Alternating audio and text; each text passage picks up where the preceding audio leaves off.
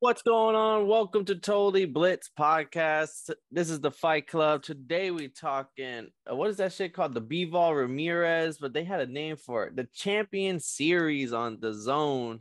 Whoa, I didn't even know it was called that. Yeah, they're they're we're in Abu Dhabi, I believe, for this fight. Yep. Uh, so we going back. DAZN. This Paul Pickham Winham Concha, and I'm joined with. Going on, man? It's prime time, Marcus, man. Let's get into it. This is a nice little card, not gonna lie. I mean, we got three belts on the line. Oh, multiple belts, but just three different uh, title fights going on. The first one, honestly, should be a little fun one. We got Rock Rock Rakhimov versus Zelfa Barrett. I'm not gonna lie, this might just be another little low a closer fight than people are saying, man. And that it, it might be close, but I these anyone that's fighting out of them stans from Russia, like Tagajan and fucking all those the fucking stans, stans, but they is not a they is not to be trifled with. Okay. Hey man, that's facts. And then uh Barrett, I don't want to say, but he might just be another one of those England specials. You guys Wait, so pull up the one you said it's 130, right? Yes, sir. Pull up pull up the 130 champions. Oh, I got you. Where's this guy ranked? Where's this guy ranked among 130 champions? I can't even think of. I know he's, he's the IBF got... champ, but that's honestly in my like it's I is that the least respected belt, the IBF belt? I would have said the least res- respected. Um, all right, I am on boxing.com going to 130. He Does is. it pull up the champs? Oh, Tarrant. Oh no, my so he's the belt is vacant. Barrett, oh, so they're fighting for the vacant yeah, they're fighting belt. for the belt for IBF. But yeah, uh, that's probably um Shakur's belt then. No, uh, yeah, probably is Shakur's. Uh, the WBO Shakur has the belt, and they're both ranked on WBO, and Barrett's ranked eighth, and Rakhimov is ranked tenth. I'm trying to see if they're ranked WBC. So what the fuck are they? A WBC Barrett is ranked 13. I would like everyone's giving Barrett some respect because he's taking the long path. He's like the, he's been fighting some really good opponents apparently and just putting he's like work. Well, I gotta come up from the bottom, man. That's when you don't got that big management, man. That shit crazy. I I would like to see the underdog come out on top. Yeah, it's nice little underdog. I think like plus 250 or something. I at uh yeah, plus 250 I think I think Barrett's gonna look good for like the first six, seven, eight rounds, and then uh, the one thing I've noticed about Rock Rakhimov is that boy got some power, and I think he's gonna crack his ass a couple times and just put a put a good night Irene his ass. Good night Irene. Then we gotta go to the women. We got the co-main event. I mean, boxing's really pushing this, this women's boxing. Like, even if my eyes gotta burn every fucking weekend, I'm gonna be sitting there having to watch this bullshit. We got undisputed female super lightweight title on the line. Chantelle Cameron holding two of the belts, I believe, or she has all four. I can't remember. But then McCaskill, challenger, also champion at 140 prior, went up to welterweight, and now is coming back down to 140 for her first fight at 140 in like three years. So and she moved up, grabbed some belts, and now she's going down. Yeah, to go clean. I think I think she still had her belts at 140 when she moved up. I don't think anyone right. there was no Drop. mandatories coming around. All right. She ain't had to vacate them.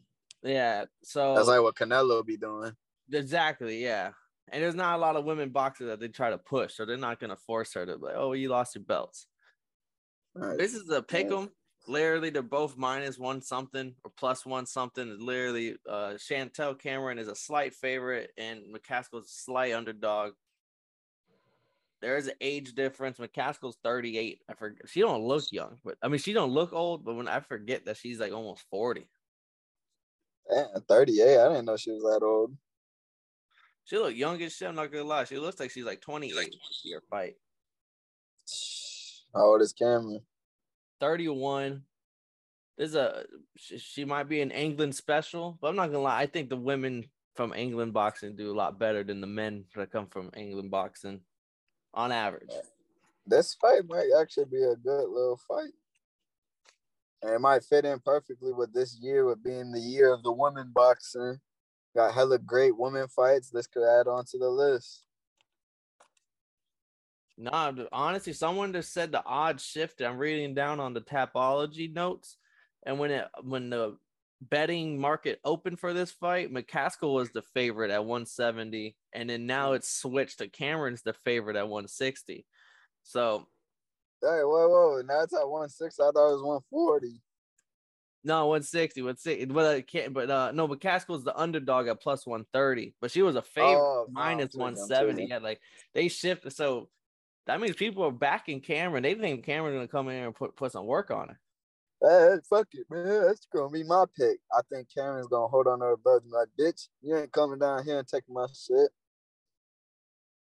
I think she's gonna hold on to her scraps. I like Cass because like her literally her name has the word kill in it, and I can't. But that's the one that she, man. She got that uh, pitbull mentality, down, bro. She just comes in swinging. Forward.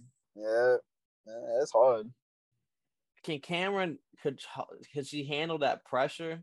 Can she? Uh, I think she would be able to to fucking tag her and get a decision. But at the same time, if if, if I think Casca might be able to lay her ass out, I'll, I'll take the dog here. Fuck it, give me the thirty eight year old dog. Give me this pit bull one last time. And then fucking on to the main event. Reason why we going to Dubai this weekend the WBA World Light Heavyweight titles on the line. 175ers. We got two undefeated fighters. Bivol 20 and 0. Zurdo Ramirez 44 and 0. And before we actually talk to fight, in the last six months, is there any other boxer that's had like their stardom rise without even being a media person more than like Bivol? Like just beating Canelo off that. Now I hear his name like thrown around in so many like and and it's like people people like respected B-ball before, but now they be putting him in that category. Like, man, you can't beat B-ball. Like he's on that top. Yeah, like him. light heavyweight, best one at 175 without a doubt. Like there's like. Yeah, man. Nah, his his stock definitely jumped up. Which I, hey, man, I agree though. In most of it, like that boy's a dog, and he got that power, IQ, ring general shit. Like he he know he got it all for real. So he's that's a, a tough Russian robot. And he's young. He's in his prime. He's still a young guy. Both of these boys, 31 years old, they both in their prime right now. Facts. Zurdo, Zurdo's the one that Canelo. He says Canelo was ducking him, right? Canelo didn't want to yeah, fight. that's the one that people would want to have like a big Mexican event because they're both Mexican. So like that, that could be like one of them big. That's a, I mean, people said they could have went out. He could have went after him when Canelo moved up to 175, but shit, Ramirez is a good fighter though. He got that pressure, that Mexican style. So like that shit gonna be interesting to see how he, he goes up with Bivol. But Bivol might slay two of the top tier Mexican boxers there is. Just slaying back to back. Just kill Mexico.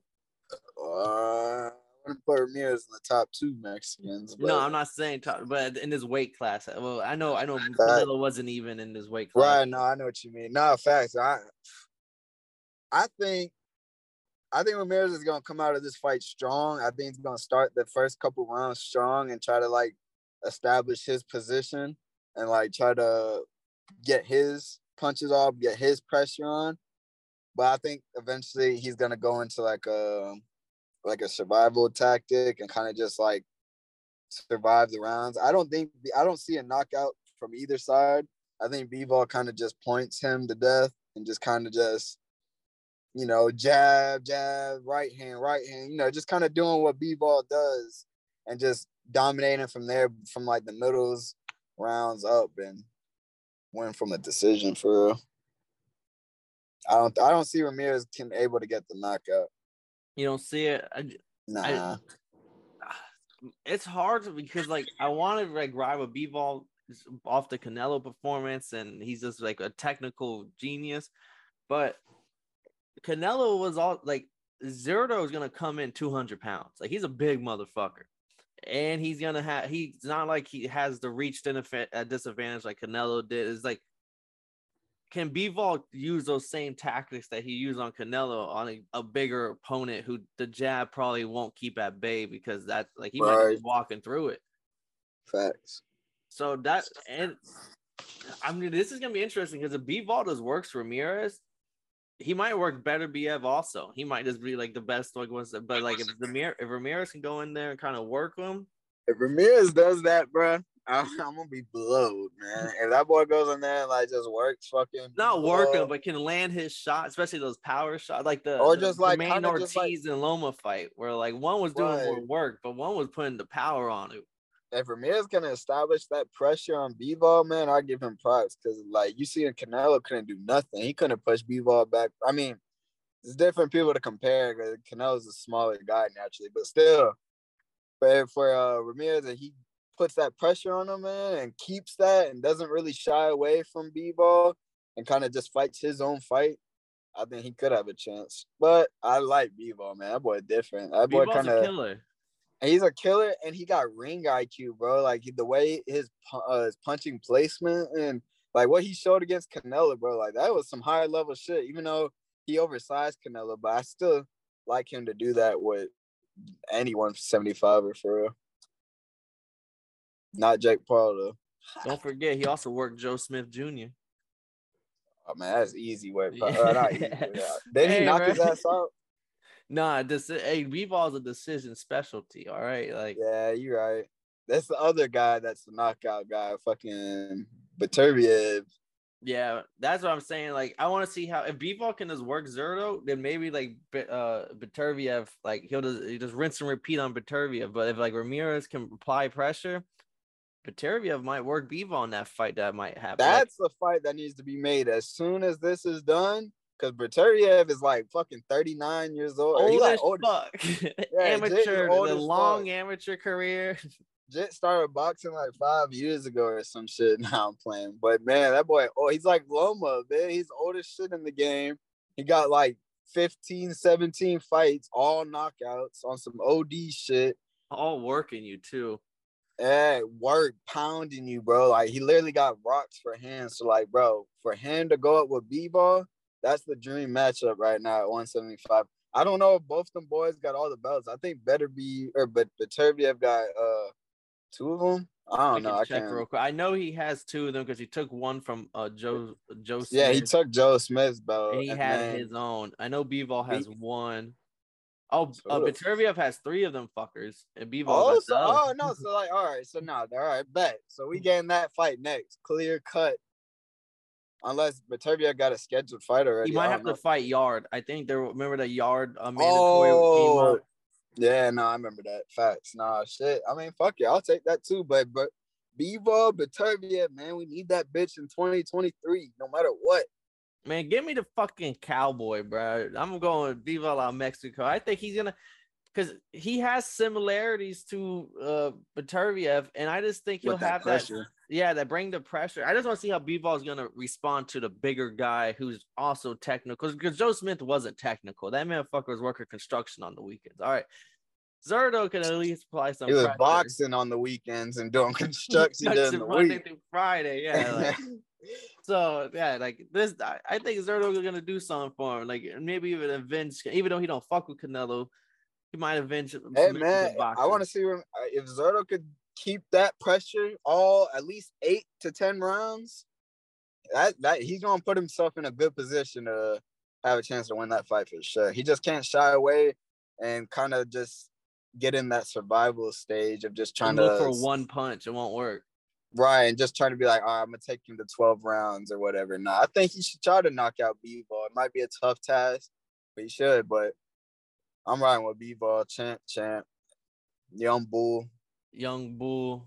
Nah, but like a uh, low key, I saw some people saying like you can hate on DAZN, but this is low key a nice little like card right here, especially like this three little main main card fights. Facts.